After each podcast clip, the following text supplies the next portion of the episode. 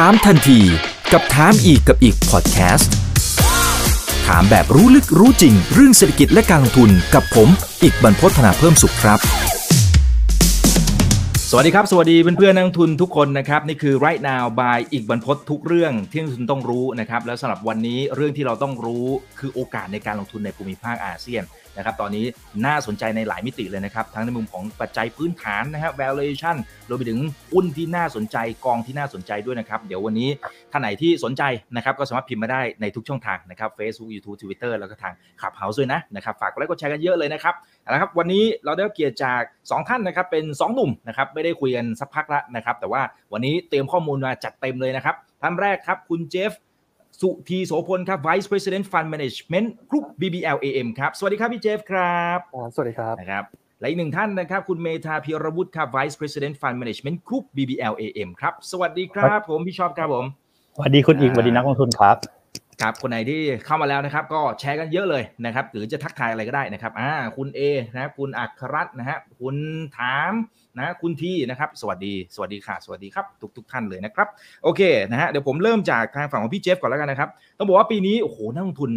ต้องเรียกว่าสะบักสะบอมพอสมควรนะฮะ โดยเฉพาะคนไหนก็ตามที่ลงทุนในหุ้นประเภทแบบหุ้นเทคโนโลยีหุ้น growth ต่างๆเนี่ยโอเค ปีก่อนหน้าเนี่ยยิ้มออกนะครับ แต่ว่าปีนี้เนี่ยจะยิ้มแห้งๆนิดนึงนะครับ เพราะว่าโอ้โหปรับฐานทีเนี่ยก็ก็ใช้ได้อยู่เหมือนกันนะครับอะเดี๋ยวมาดูตลาดแต่ละตลาดหน่อย อย่างเซ็ตนะครับในบ้านเราเนี่ยติดลบประมาณสักสามเปอร์เซ็นต์อินโดนี่อินโดยังบวกนะพี่เจฟนะครับบวกประมาณสักใช่ครัหบกเปอร์เซ็นต์มาเลเนี่ยติดลบเจ็ดเปอร์เซ็นต์โอ้ยเวียดนามนี่ก็ใช้ได้นะติดลบสิบแปดเปอร์เซ็นต์ฟิลิปปินส์ลบเก้าเปอร์เซ็นต์แต่ NASDAQ NASDAQ ติดลบ 30%บวกลบเล็กน้อยนะครับ S&P 500 ย่อลงไป 21% year to date ตั้งแต่ต้นปีนะครับ คือโอเค อันนี้มันเป็นในเชิงของตัวเลขผลตอบแทนนะครับ แต่ว่าถ้าเป็นในเชิงของเศรษฐกิจก็ดี หรือว่าปัจจัยพื้นฐานในภูมิภาคอาเซียนเนี่ย มันมีเสน่ห์ยังไงเหรอครับพี่เจฟครับ ครับ จะขอเล่าให้ฟังก่อนนะว่าปีนี้อาเซียนค่อนข้างจะ outperform ได้ดี เป็นหนึ่งในไม่กี่ตลาดที่มี net inflow ไหลเข้ามา คือปีนี้ทั้งเอเชียมีแค่อาเซียนกับญี่ปุ่นเท่านั้นที่เป็น net inflow สาเหตุหลักๆเราคิดว่า เป็นเพราะว่าปีนี้คือเป็นปีที่เศรษฐกิจของอาเซียนเขาฟื้นได้จริง ๆ อย่างปีก่อนอะปีที่แล้วก็จะเป็น US กับจีนฟื้น เพราะเขาออกจากโควิดได้ก่อน อย่าง US อะเขารวยเขาก็สามารถแจกพวก stimulus check ให้ให้กับคนของเขาได้เขาก็มีวัคซีนก่อนอีก ในขณะที่อาเซียนเราก็ไม่ได้รวยอย่างประเทศเขานะครับวัคซีนก็มาช้า ฉะนั้นการฟื้นตัวของเศรษฐกิจอย่างเต็มรูปแบบอะมันเพิ่งมาเกิดขึ้นในปีนี้ จะเป็นปีนี้อะที่เราได้ผลประโยชน์จากพวกอ่า reopening จริง ๆ แล้วดูถ้าเราดูหลาย ๆประเทศนะครับ อย่างตัวฟิลิปปินส์อินโด หรือเวียดนามอะประเทศพวกเนี้ยก็กลับมาโตได้เกิน 5%กันหมดละแล้วถ้าเรามองไปถึงแบบ2-3ปีข้างหน้านะประเทศพวกนี้ก็สามารถโตได้เกิน 5%ได้อย่างแบบสบายๆแล้วจุดเด่นของอาเซียนในครึ่งปีแรกก็คือตัว inflation ถือว่าค่อนข้างจะต่ำเมื่อเปรียบเทียบกับอืม US และอ่ายุโรปนะครับฝั่งนู้นเขาโตอ่า inflation อยู่มัน8%ในขณะที่ inflation ของเราอยู่แค่ประมาณ3-4%อาจจะมีไทยไทยของเราครับที่สูงสูงนิดนึง ข้อดีของการที่มี inflation ต่ำคือ คือพวก central bank อะจะมี room ในการขึ้นดอกเบี้ยให้ช้าลง เราไม่จำเป็นต้องขึ้นดอกเบี้ยเร็วเหมือนฝั่ง US เราไม่ต้องขึ้นถี่เท่า ฉะนั้นเอ่อก็จะจะช่วยให้เศรษฐกิจของในอาเซียน อันนี้มันโตโตขึ้นได้ แล้วตัว foreign ownership ของอาเซียนตอนนี้ก็ถือว่าเรียกว่าต่ำมากหรือแบบ all time low เลยนะครับเพราะ 5 ปีที่ผ่านมาอาเซียนโดนขายมาโดยตลอด มีแค่ปีนี้นะครับที่เป็น net inflow สองตลาดที่เข้ามามากสุดก็คือ อ่าอินโดกับไทยเนี่ยเข้ามาตลาดละประมาณ 4,000 ล้านเหรียญหลายท่านอาจจะถามว่าเอ๊ะประเทศไทยเสน่ห์มันอยู่ตรงไหนทำไมถึง inflow ไหลเข้ามาเยอะจัง จริงๆ เราต้องไปดู index composition ก่อนนะครับว่าประเทศไทยเป็นอ่า index ไทยของเรามามีหุ้น value เยอะก็คือแบงก์กับพลังงาน อย่างพลังงานเราเราก็รู้ปีนี้มัน perform ไปแล้วแล้วดอกเบี้ยขาขึ้นโอเคฝรั่งเขาก็มา chase แบงก์กัน แล้วเรื่องอ่าหุ้นท่องเที่ยว Thailand ก็เป็น best reopening theme ในเอเชีย ฉะนั้นต่อให้ net inflow ปีนี้มันเข้านะครับ มันเข้าค่อนข้างแบบเฉพาะเจาะจง จะเข้าเฉพาะ sector แบบท่องเที่ยวแบงก์แล้วก็ energy แล้วถ้าเรามาดู index composition ของอาเซียนจะมีแบงก์สูงถึง 30 กว่าเปอร์เซ็นต์ฉะนั้นเราจะเห็นแล้วว่ารอบนี้ครอบความที่เรามีเทคน้อยเวลาโดนเซลล์ออฟเราก็โดนน้อย แต่ตอนขาขึ้นเหมือนอย่างสองปีก่อนเราก็ไม่ได้ขึ้นดีเท่าแบบ US แล้วข้อดีอีกข้อหนึงของอาเซียนก็คือเรามี geopolitics risk ที่ค่อนข้างต่ำ geopolitics geopolitical risk อาจจะเป็นสิ่งที่ หลายคนมองข้ามนะครับ แต่เราเห็นแล้วว่าอย่างอ่าสองปีที่ผ่านมาตอนที่ US เขาทะเลาะกับจีนน่ะก็เราเห็นผลกระทบจากเรื่องนี้ละแต่อาเซียนน่ะกลับได้ประโยชน์ เพราะว่า supply chain ในจีนก็ไหลย้ายเข้ามาอยู่ในอาเซียนกันค่อนข้างเยอะ อย่างตอนรัสเซียรบกับอ่ายูเครน อาเซียนก็ถือว่าได้รับผลกระทบโดยตรงค่อนข้างจะน้อยครับอืมอืมครับผมโอเคนะครับอ่าพอจะเห็นภาพกันนะครับ แต่ถ้าสมมุติว่า ลงรายละเอียดนะครับเป็นรายประเทศนะเมื่อสักครู่นี้จริงๆ พี่เจฟมันก็มีเกิดมาแล้วนะครับทางฝั่งของตลาดอินโดกับตลาดเวียดนามใช่ครับอันนี้มีเปิดๆมาแล้วนะครับอ่าอย่างอินโดเนี่ยโอ้โหค่อนข้างถือว่า outperform มากอ่าเม็ดเงินต่างๆ ก็ก็ไหลเข้าไปที่ประเทศเขาเยอะพอสมควรมันมีคำอธิบายอะไรได้บ้างทางขณะที่ทางฝั่งเวียดนามโอ้โหถูกเทเยอะพอสมควรนะครับอย่างอินโดปีนี้ก็บวกมากที่สุดในอาเซียนนะครับก็เป็นเพราะว่าเศรษฐกิจเขาฟื้นได้เต็มรูปแบบแล้วครับเขากลับมาโตเท่าก่อนเหมือนก่อน pre covid ละ โตอ๋อ GDP เขาโตประมาณ 5%ส่วน inflation เขาทำได้ดีมากครับขึ้นแค่ประมาณ 3%กว่าในครึ่งปีแรก สาเหตุหลัก ๆ เป็นเพราะเขาสามารถ subsidize ตัวน้ำมันได้ ก็เป็นเพราะว่าตัวอ่า budget ของอินโดปีนี้เขากำไรเยอะมากจากการส่งออก ฉะนั้นรัฐก็เลยมีเงินมา subsidize ตัวน้ำมัน จะไม่เหมือนของไทยนะครับฝั่งของไทยกองทุนน้ำมันเรา มันไม่ค่อยเหลือเงินแล้วฉะนั้นรัฐก็ไม่อาจสามารถอุ้ม อุ้มได้เป็นนานกว่าก็เลยต้องขยับตัวดีเซลขึ้น แต่อินโดเขายังคุมตัวนี้ได้ inflation ก็เลยยังต่ำฉะนั้นครึ่งปีหลังเราต้องมาดูแล้วราคาน้ำมันจะลงไหมถ้าราคาน้ำมันไม่ลงอยู่แบบร้อยยี่สิบอะไรเงี้ยโอเคอินโดอาจจะมี risk แล้วในเรื่อง inflation เพราะเขาก็คงต้องปรับอ่าราคาน้ำมันขึ้น แต่ถ้าราคาน้ำมันลงก็น่าจะโอเคกับประเทศเขาซึ่งอ่าในปีนี้ดาวเด่นของอินโดก็คืออ่า segment export เขาสามารถอืม export commodity อ่าสามตัวที่เป็นตัว top ของเขาเลยนะครับ มีน้ำมันปาล์ม แล้วก็ถ่านหินแล้วก็นิกเกิลอย่างตัวน้ำมันปาล์มอะเรามองว่าไม่น่าจะยืนได้ก็คงจะ correct ลงมา แต่ตัวถ่านหินนะมันมี structural story ก็คือทาง EU อะเขาต้องลดอ่าการพึ่งพาแก๊สของรัสเซีย ฉะนั้นเขาต้อง diversify energy sources ของเขา ฉะนั้นอ่าถ่านหินก็เลยได้รับประโยชน์เต็มๆ อย่างตอนนี้ถ่านหินอยู่ประมาณ 400 เหรียญ เราคงไม่เห็นถ่านหินกลับลงไปที่ 100 เหรียญอีกแล้วครับ อาจจะ correct ลงมาบ้าง แต่ก็ยังเชื่อว่ายังสูงมาก อย่างตัวนิกเกิลนะครับก็เป็นอ่า commodity หลักที่ใช้ในการผลิตอ่าแบตเตอรี่ของ EV ซึ่งตอนนี้อินโดพยายามจะ position ตัวเอง ว่าเขาเป็น supply chain ให้กับอ่ารถ EV ละซึ่งในอนาคตก็จะมาแข่งกับไทยแล้วครับ ไทยเราเป็น hub ของการผลิต pick up truck แต่อินโดเขาจะกำลังก้าวหน้าข้ามไทยไปแล้วเขาจะไปเป็น hub ในการผลิต EV แล้วข้อจุดเด่นของอินโดในปีนี้อีกอย่างหนึงก็คือเรื่องการส่งออกนะครับ พอส่งออกเขาดีตัว current account ของเขาอะ ก็เลยมีการดีปรับปรับขึ้นมาดีขึ้นเรื่อยๆ ซึ่งตัว current account เนี่ยนักลงทุนต่างชาติจะเป็นเป็น indicator หลักตัวหนึ่งที่นักลงทุนเขาดูกัน พอ current account ของเขาดีขึ้นมาเรื่อยๆ จนล่าสุดเป็นบวกไปแล้วนะครับ บวกกับ inflation ที่ต่ำมันทำให้ตัวรูเปียมีเสถียรภาพ แล้วก็เลยทำให้รูเปียค่อนข้างจะแข็งเมื่อเทียบกับค่าเงินในภูมิภาค เวลานักลงทุนต่างชาติเข้ามาลงทุนเขาไม่ได้มองแค่เฉพาะ cap gain แต่เขาจะดูไปถึง FX gain ด้วย แล้วอ่าจุดสุดท้ายที่อินโดเป็นจุดเด่นก็คือตัวเลข digital economy ครับเขาเป็นผู้นำในอาเซียน ถ้าเราไปดูอ่าบริษัทสตาร์ทอัพหรือบริษัทยูนิคอร์หลาย ๆ แห่ง ส่วนใหญ่มันมาจากอินโดทั้งนั้นเลย อย่างล่าสุดอะครับอินโดนีเซียเขามียูนิคอร์สองยักษ์ใหญ่ก็คือ อันหนึงชื่อ Gojek อีกอันหนึงชื่อ Tokopedia เขา merge กันแล้วก็ไป IPO ในตลาดหุ้นอินโดแล้วครับกลายเป็นหุ้นที่ใหญ่ที่สุด อย่าง Gojek เราอาจจะคุ้นกันบ้างนะครับ เพราะเขาเคยมามีบริการในไทยเขาคล้าย ๆ กับ Grab อะครับเขาอ่าส่งอาหาร แล้วก็มีเรื่องพวกอ่าแท็กซี่แล้วก็ตัว e-wallet ส่วน Tokopedia ก็คือบริษัท e-commerce ที่ใหญ่ที่สุดในนั้น ซึ่งอันนั้นเขาก็ใหญ่สูสีระดับเดียวกับ Shopee เลย ซึ่งตอนนี้ทางภาครัฐของอินโดพยายามสนับสนุนให้พวกยูนิคอร์นเข้าไป list กันอยู่ในตลาดหุ้นของอินโดครับอืมตลาดถัดมาก็คือเวียดนามครับ เรายังชอบอยู่นะครับ ครับ long term growth story เรายังเชื่อว่า intact อยู่ทั้งหมดนะครับ ไม่ว่าจะเป็นเรื่องพวก consumption export หรือ FDI นะครับ แต่ที่จะมาวันนี้ก็คือจะมาอธิบายว่าทำไมตลาดหุ้นเขาลงค่อนข้างค่อนข้างจะหนัก แล้วเป็น worst performer ของอาเซียนนะครับ คือที่อ่าเวียดนามเขามีการ crack down ตัว corruption ค่อนข้างจะจริงจัง โดยเขา crack down ทั้งตลาดอสังหาริมทรัพย์ ตลาดหุ้น แล้วก็ตลาด bond market ซึ่งจุดเริ่มต้นนะครับ มันเริ่มจากบริษัทหนึ่งที่ชื่อว่า Tan Hoang Minh เขาไป bid พื้นอ่า land land bank อันหนึ่งอันใหญ่ในภาคเหนือของเวียดนามชื่อ Thu Thiem ซึ่งกำลังเป็น up and coming area อยู่ ซึ่งตัวเนี้ยเขาก็ bid ขึ้นไปจนราคาสูงมาก ซึ่งระหว่างนั้นน่ะราคาหุ้นของบริษัทนี้ก็ถูกปั่นขึ้นไปสูงมากไอ้ส่วนราคาที่ดินในนี้ก็ปั่นขึ้นไปสูงมาก แต่ท้ายที่สุดพอเขาบิดชนะครับเขาไม่ยอมไปซื้อภาครัฐก็เลยเข้ามาตรวจสอบเขาว่าเออทำไมมันถึงเกิดเหตุเกิดเหตุการณ์อะไรนี้เขาก็ไปตรวจสอบว่า การออกหุ้นกู้ของบริษัทเนี้ยมันถูกต้องหรือเปล่า ซึ่งก็ไปตรวจมาแล้วก็ไม่ถูกต้องอีก ส่วนใหญ่ออกหุ้นกู้มาผิดวัตถุประสงค์เอาไปเก็งกำไรที่ดินอะไรพวกนี้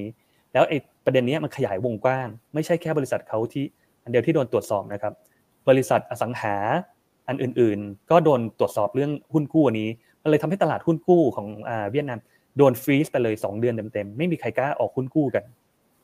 แต่ล่าสุดทาง regulator ของเวียดนามก็ออกมาพูดแล้วนะครับว่า เขาต้องการจะจับเฉพาะผู้ที่ทำผิดนะ คนอื่นก็อยากให้แบบกลับไปออกหุ้นกู้กันใหม่เขาต้องการให้ activity ของตลาด bond market เขาอ่ารีซูม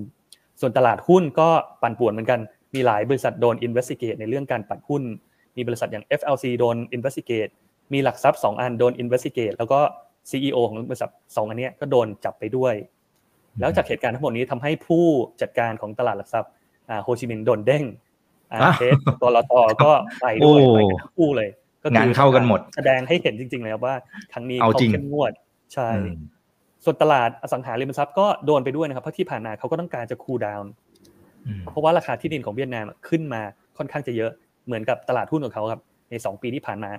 ทาง regulator ก็กลัวว่าไม่อยากจะให้เป็นเหมือนกับประเทศจีนนะครับที่เกิดเหตุการณ์ Evergrande เพราะรอบนี้ที่เราไปดูเวียดนามเขาเริ่มมีหมู่บ้านที่แบบบ้านราคา 60 ล้าน เป็นร้อยล้านมาแล้วในในโฮจิมินห์ก็คือที่ดินของเขาอะขึ้นมาสูงมาก ทาง regulator ก็มีเตือนไปทางแบงก์แล้วครับให้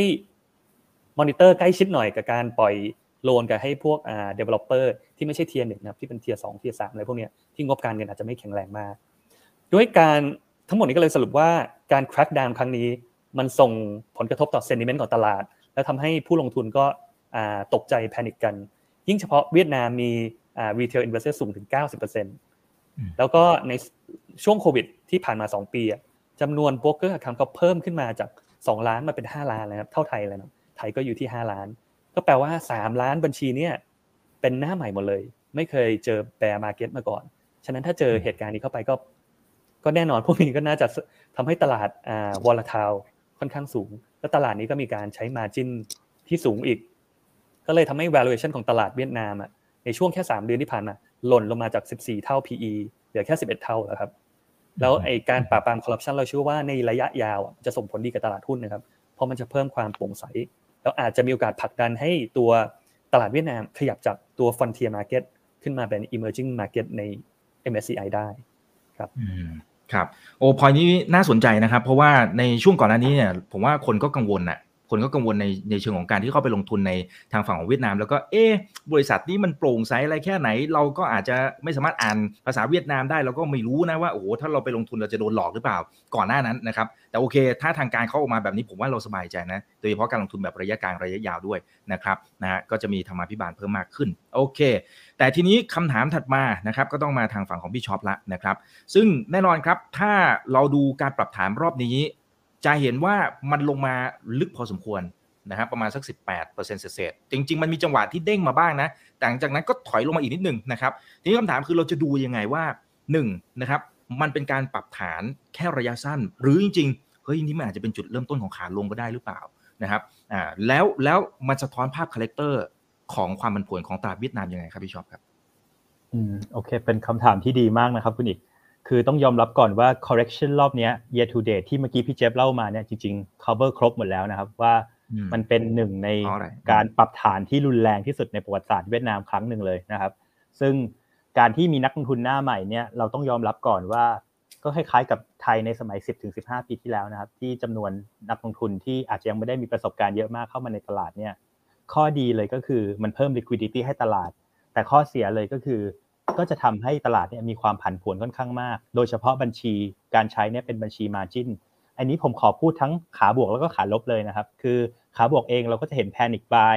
ขาลบเองเวลามีปัจจัยที่เป็นปัจจัยเสี่ยง เช่น inflation เอยเช่น ดอกเบี้ยขึ้นเนี่ยก็จะมี panic sell นะครับและในประเทศเองอย่างที่เมื่อกี้พี่เจฟเล่าว่าเขามีการปราบคอร์รัปชันแบบเอาจริงสำหรับผมเองผมมองว่าครั้งนี้เป็นเรื่องที่ดีนะครับ เพราะว่า อะไรก็ตามแต่ที่เห็น bubble นิดหน่อยในเชิงของ asset price เห็นการกินกำไรที่มันมากเกินไปเนี่ยรัฐบาลเขาเอาจริงนะครับ ตรงนี้เนี่ยเป็นคีย์คุณทีเรียเลยที่รัฐบาลเขาตั้งไปแล้วแหละว่าเขาจะต้องการให้ตลาดเขาเนี่ยขึ้นไปเป็น MSCI Emerging Market ให้ได้ ประเด็นเรื่องความโปร่งใสการให้สิทธิที่เท่าเทียมกับนักลงทุนต่างชาตินะครับ แล้วก็เรื่องของเสถียรภาพของตลาดทุนเนี่ยเป็นสิ่งสำคัญ เพราะฉะนั้นผมเชื่อว่าสิ่งเหล่านี้เองเนี่ยเราควรจะมองมันเป็นเชิงของ positive แต่ในขณะเดียวกัน เดือนนี้เป็นเข้าเดือนที่ 3 แล้วที่รัฐบาลเข้ามาควบคุมมากขึ้นเนี่ยเราอาจจะ expect ให้เรื่องทุกอย่างมันจบไม่ได้ โดยเฉพาะตอนนี้เรากำลังจะพูดถึง risk ของ global ที่อาจจะมีการแตะถึง stagflation เกิดขึ้น ก็คือการโตต่ำเงินเฟ้อสูงด้วยเนี่ยนะตลาดเวียดนามเองก็จะเป็นตลาดที่อาจจะมี noise เรื่องของปัจจัยภายนอก รวมถึงปัจจัยภายในที่ยังไม่จบ เพราะฉะนั้นอาจจะทำให้ตลาดเอง อย่างที่พี่เจฟเล่าวันนี้ valuation ถูกมาก ๆ แล้วนะครับ 11-12 เท่า PE forward เนี่ยไม่สามารถกลับเข้าไปที่มีนได้เร็วมาก ๆ ขนาดนั้น แต่สิ่งหนึ่งที่แอสนักลงทุนสถาบันเรามองเนี่ยเราเชื่อว่าเสน่ห์ของตลาดเวียดนาม นอกจากภาพแมคโครเอาลุกในมิดเทอมที่ดีอยู่แล้วเนี่ยเราคือความสามารถในการสร้างกำไรของบริษัทจดทะเบียนนะครับ ซึ่งณวันนี้ปีนี้เองถึงแม้จะมีปัจจัยรุมเร้ามากมายเนี่ยเราเชื่อว่าบริษัทจดทะเบียนของเวียดนามเนี่ยจะสร้าง EPS growth ได้ในราวๆ 15ถึง20%นะครับควอเตอร์หนึ่งที่คนอื่นอาจจะถูกปรับลงกันเยอะมากเนี่ยเวียดนามยังโตได้ในระดับ 31%นะครับเพราะฉะนั้นเชื่อว่าการความสามารถในการทำกำไรของบริษัทจดทะเบียนนี่แหละแค่นั้นก็เพียงพอที่จะทำให้ผลักดันตลาดขึ้นไป ส่วนในอนาคตเวลาที่ตลาดมีเสถียรภาพมากขึ้นนะครับไอ้นี้ก็จะเป็นโบนัสที่ทำให้ multiple มันถูก relate กลับไปที่จุดเดิมนะครับเราเองก็ไม่ได้คิดคนเดียว เพราะว่าถ้าดูจาก credit rating อย่าง S&P เองเนี่ย เดือนที่ผ่านมาพฤษภาเนี่ยเป็นเดือนที่เขาเจอปัญหาเยอะมากนะครับ S&P ก็ยังอัปเกรดตัวของ credit rating เขาขึ้นมาหนึ่ง notch เป็น double B plus นะครับ ตรงนี้ก็สะท้อนให้เห็นว่าเขาเชื่อว่าเศรษฐกิจเวียดนามจะฟื้นกลับมาได้เร็ว รวมถึง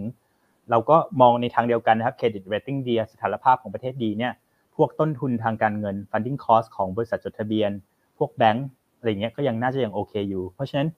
มันตอบได้ว่าเราก็ยังอยู่ในขาที่จะเชื่อว่า ใน mid to long term เนี่ย เราเชื่อในการลงทุนในเวียดนามนะครับ ก็ยังยังจะเป็นอะไรที่สดใสอยู่ครับ ขอบคุณครับอืมครับ หรือแม้กระทั่งตัวเลข GDP ที่ประกาศไตรมาสแรกก็บวกตั้ง 5.03%อูนี่ใช้ได้เลยนะครับ อ่า แต่อันนี้มันคือในเชิงของภาพใหญ่ๆนะครับ ซึ่งดูแล้วเฮ้ยใช้ได้ยังสวยงามนะครับ แต่ทางด้านของทีม BBLAM เนี่ยเราลงพื้นที่ด้วยนะครับ ลงพื้นที่เสร็จปั๊บต้องเล่าบรรยากาศแล้วนะครับอ่าเดี๋ยวให้พี่ช็อปเล่าบรรยากาศหน่อยว่า เป็นอย่างไรกันบ้างอ่าทีมงานเอาภาพขึ้นมาได้เลยนะครับ นี่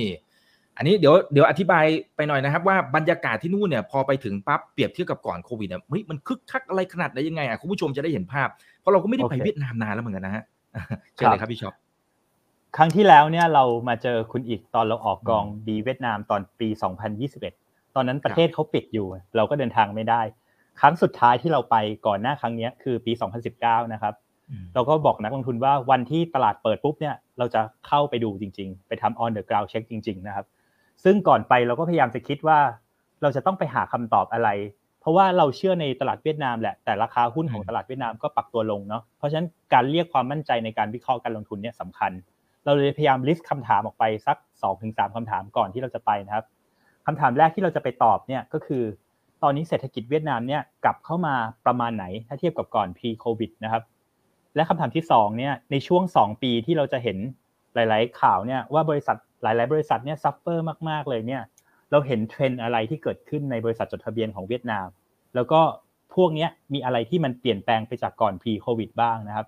และสุดท้ายเลยก็คือไอ้ข่าว stability ที่เราเห็นมาว่ามีการเคิร์ฟพวกบอลใน property market อะไรพวกเนี้ยมันทำให้เอาลุกที่เรามองตลาดเวียดนามเปลี่ยนหรือเปล่านะครับ เราก็เลยตัดสินใจในทีมบัวหลวงเองเนี่ยเราไปลงพื้นที่ที่โฮจิมินห์นะครับ ไปประมาณสิ้นเดือนที่แล้วก็คือวันที่ 22 ตอนกลางคืน กับวันที่ 26 นะครับ ภาพนี้ก็จะเป็นภาพสนามบินก็จะเห็นได้ว่า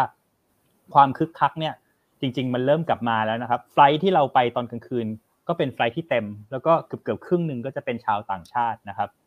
ในหน้าถัดไปข้อดีอย่างหนึ่งก็คือตอนที่เราไปถึงเวียดนามวันนั้นเนี่ยเป็นวันที่ มีการแข่งขันซีเกมครั้งที่ 31 พอดีนะครับ แล้วคืนวันนั้นเนี่ยมีไฮไลท์สำคัญก็คือแมตช์ระหว่างฟุตบอลไทยกับเวียดนาม ซึ่งผลปรากฏว่าวันที่เราไปถึงปุ๊บนะคุณอีกเขาก็ชนะเรา 1-0 นะครับ แล้วก็เป็นเจ้าเหรียญทองในการแข่งขันซีเกมครั้งนี้ด้วยนะครับ ซึ่งเขาได้ประมาณ 205 เหรียญนะครับ อันนี้อาจจะโชว์นิดนึงแล้วกันว่า การที่เขาชนะซีเกมเนี่ยมันก็สะท้อนเหมือนกันนะว่าเขาพยายามที่จะพัฒนาความเป็นเลิศ นะครับของบุคลากรเขาเหมือนกัน ใช้เวลา 50-60 ปีกว่าจะได้เหรียญทองตรงนี้นะครับสำหรับฟุตบอลที่เป็นคีย์หลักไฮไลท์เนี่ยถึง 2 เหรียญนะครับ เพราะฉะนั้นเราก็จะเห็นการ improvement ในเชิงของการพัฒนาคนด้วยนะครับ และแน่นอนการไปถึงวันนั้นเนี่ยสิ่งที่เราเห็นได้ชัดเลยก็คือ เราไปถึงที่พักใน district หนึ่งโรงแรมเราอยู่ที่ district หนึ่งนะครับคือกลางเมืองเลยเนี่ยประมาณเกือบเกือบสามทุ่มกว่าแล้ว สิ่งที่เราเห็นคือเราเดินไม่ได้เลยนะครับ เพราะว่ามันเป็นความปกติมากๆ คือทุกคนออกมาเฉลิมฉลอง ทุกคนออกมาบีบแต่ในภาพก็จะเห็นได้ว่ามีการโบกธงตลอด คือแค่จะเดินข้ามถนนไปกินอาหารเนี่ยยังต้องระวังเลยนะครับ แล้วการเฉลิมฉลองเนี้ยมันดึกจนถึงห้าทุ่มเที่ยงคืนเลยนะครับ อันนี้ก็จะสะท้อนให้เห็นว่าวันนี้ในเวียดนาม on the ground check จริงๆ ในโฮจิมินห์เนี่ยมันกลับมาเป็นปกติแล้วนะครับ แล้วในขณะเดียวกันตอนกลางวันเองเนี่ย เราก็มาดูว่ารถก็ติดเหมือนเดิมนะครับ ร้านค้าอะไรเองในพวกตลาดสดอะไรเงี้ยคนก็ยังแน่นเหมือนเดิม เพราะฉะนั้นเองณวันนี้เองแกลบที่มันเกิดขึ้นเนี่ยคงไม่ใช่ domestic activity ละมันคงเป็นนักท่องเที่ยวนะครับ ซึ่งต้องยอมรับว่าปัจจุบันเองเนี่ยถึงแม้เป็นเดือนที่มีการแข่งขันซีเกมเนี่ยก็ยังน้อยถ้าเทียบกับก่อน pre covid เราพูดถึงนักท่องเที่ยวแค่ประมาณแบบแสนห้าหมื่นคนที่เข้ามา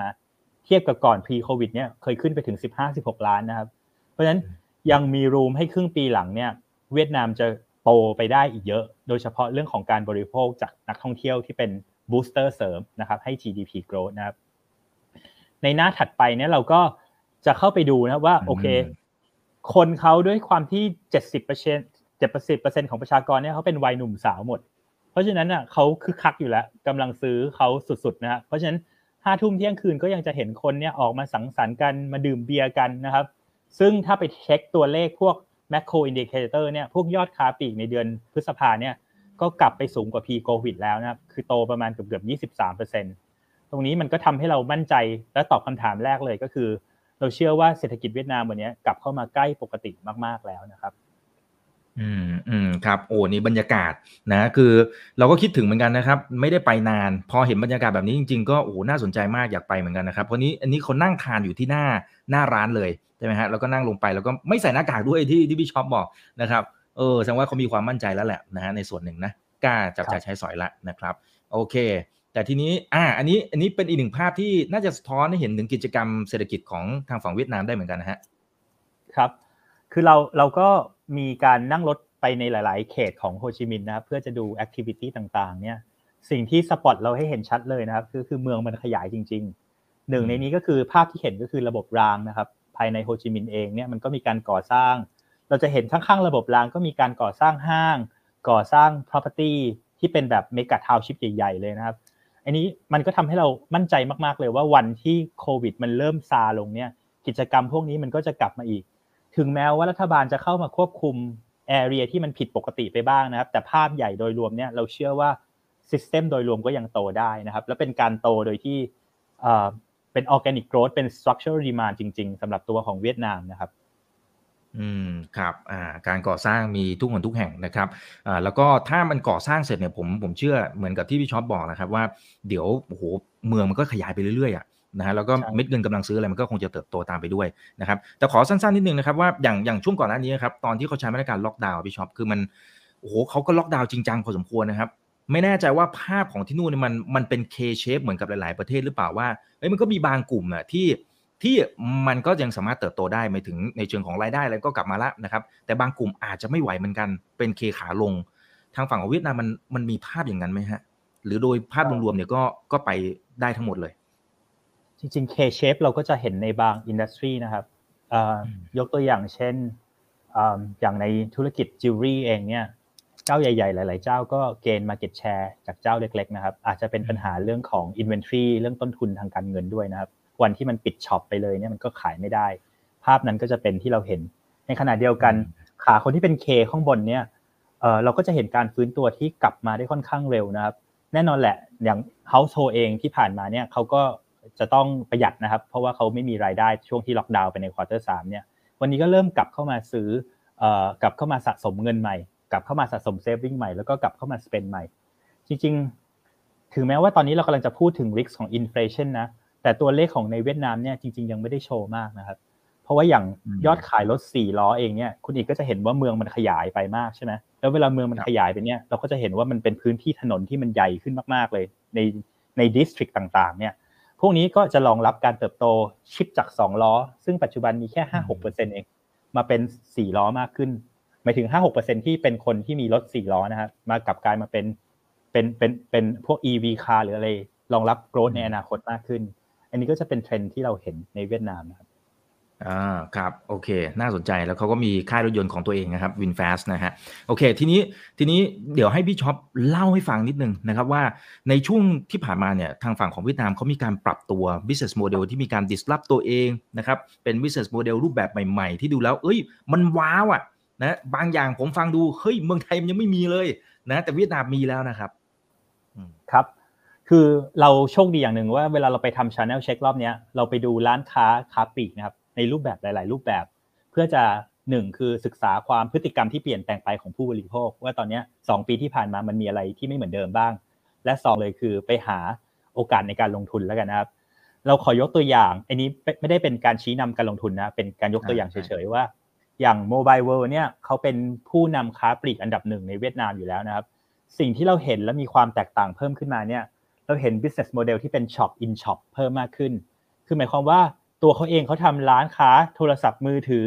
ร้านขายอุปกรณ์เครื่องใช้ไฟฟ้านะครับ ตอนนี้แปลงมาทำร้านซูเปอร์มาร์เก็ตที่เป็น look ทันสมัยแบบแบบค้าปลีก modern trade นะครับ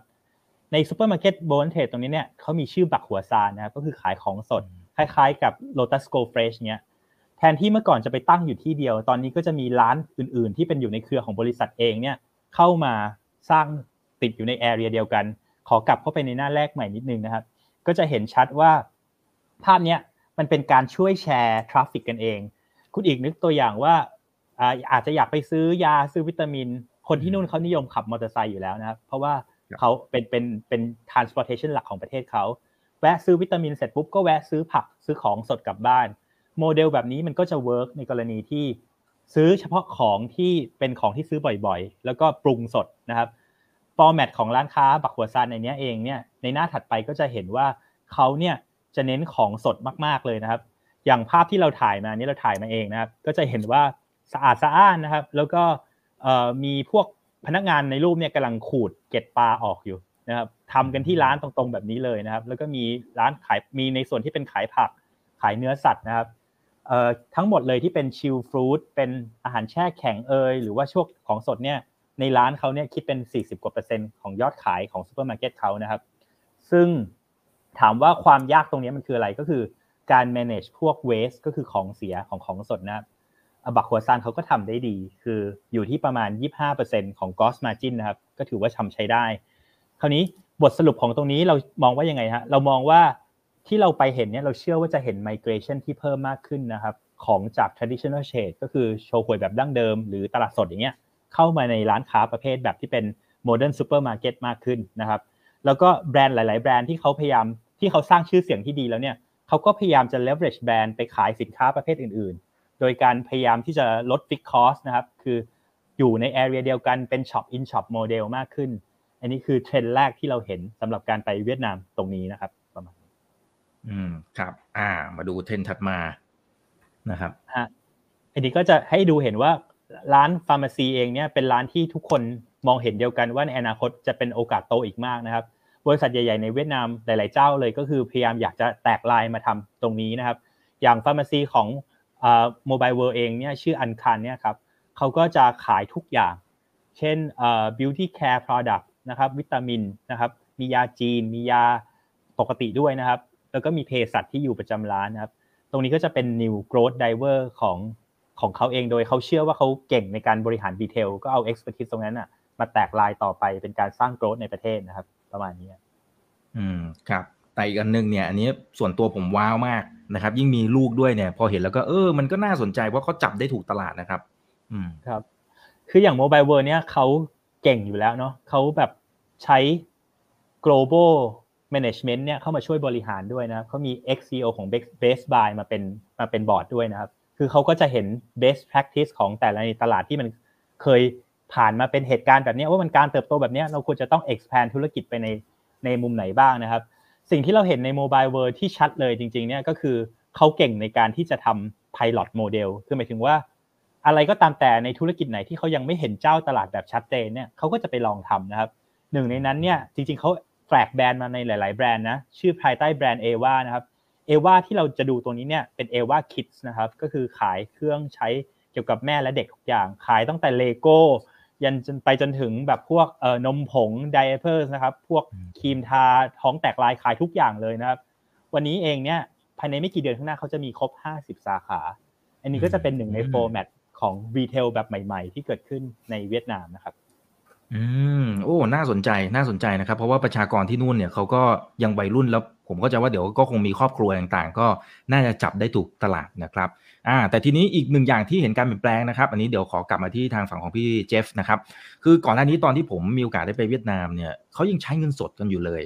นะ แต่ว่าทางทีม BBLAM บัวหลวงเนี่ยบอกว่า เฮ้ย มันเริ่มเปลี่ยนแปลงแล้ว เปลี่ยนยังไงครับพี่เจฟนะในนี้ต้องเล่าให้ฟังหน่อยนะครับ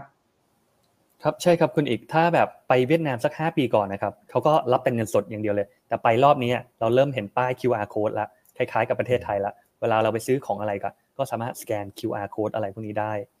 ซึ่ง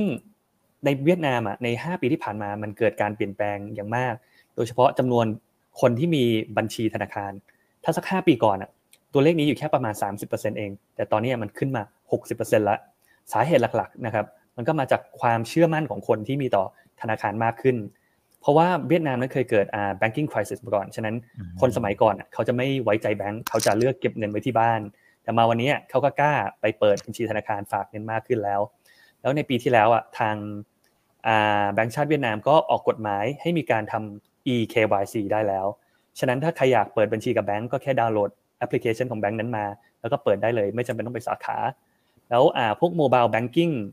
แอปพลิเคชันของหลาย ๆ แบงก์ตอนนี้ก็มีการพัฒนาขึ้นมาเรื่อย ๆ จนเป็นแบบที่นิยมมากสำหรับคนเวียดนาม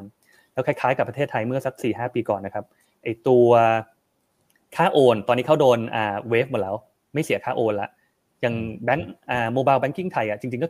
ก็มาคิดมาก ๆ เพื่อสักสี่ห้าปีก่อนนะครับ ตอนที่สามารถโอนฟรีได้ ซึ่งตอนนี้แบงก์แบงก์ใหญ่ๆในเวียดนามก็โอนฟรีกันหมดแล้ว อันนี้ก็คือสาเหตุที่ทำไมพวกอ่า e-wallet หรือ mobile banking ของเวียดนามจึงเป็นที่นิยมมาก ซึ่งถ้าดูจากจำนวนคนเวียดนามที่มีบัญชีธนาคารนะครับ 80%ตอนนี้ใช้ mobile banking กันหมดแล้ว ก็เรียกได้ว่าเกือบจะเข้าเท่าประเทศไทยแล้วครับตรงนี้อืมอืมครับอ่าเพราะฉะนั้นเดี๋ยวเชื่อมไปที่ทางฝั่งของกลุ่มธนาคารกลุ่ม sector ธนาคารได้เลยนะครับ ซึ่งถ้าไปดูจากราคาหุ้นนะครับพี่เจฟ คือดูแล้วมันมันก็น่าตื่นเต้นนะ โดยเฉพาะในช่วงที่เจอกับวิกฤตโควิดนะครับ ราคาหุ้นหลาย ๆ ตัวเช่นเวียดนาม Technological and Commercial Bank ขึ้นไปทั้ง 4 เด้งนะครับแต่โอเค หลังจากนั้นก็ก็สารวันเตี้ยลงเหมือนกันนะครับ ก็มีแรงขายออกมาพอสมควรนะครับ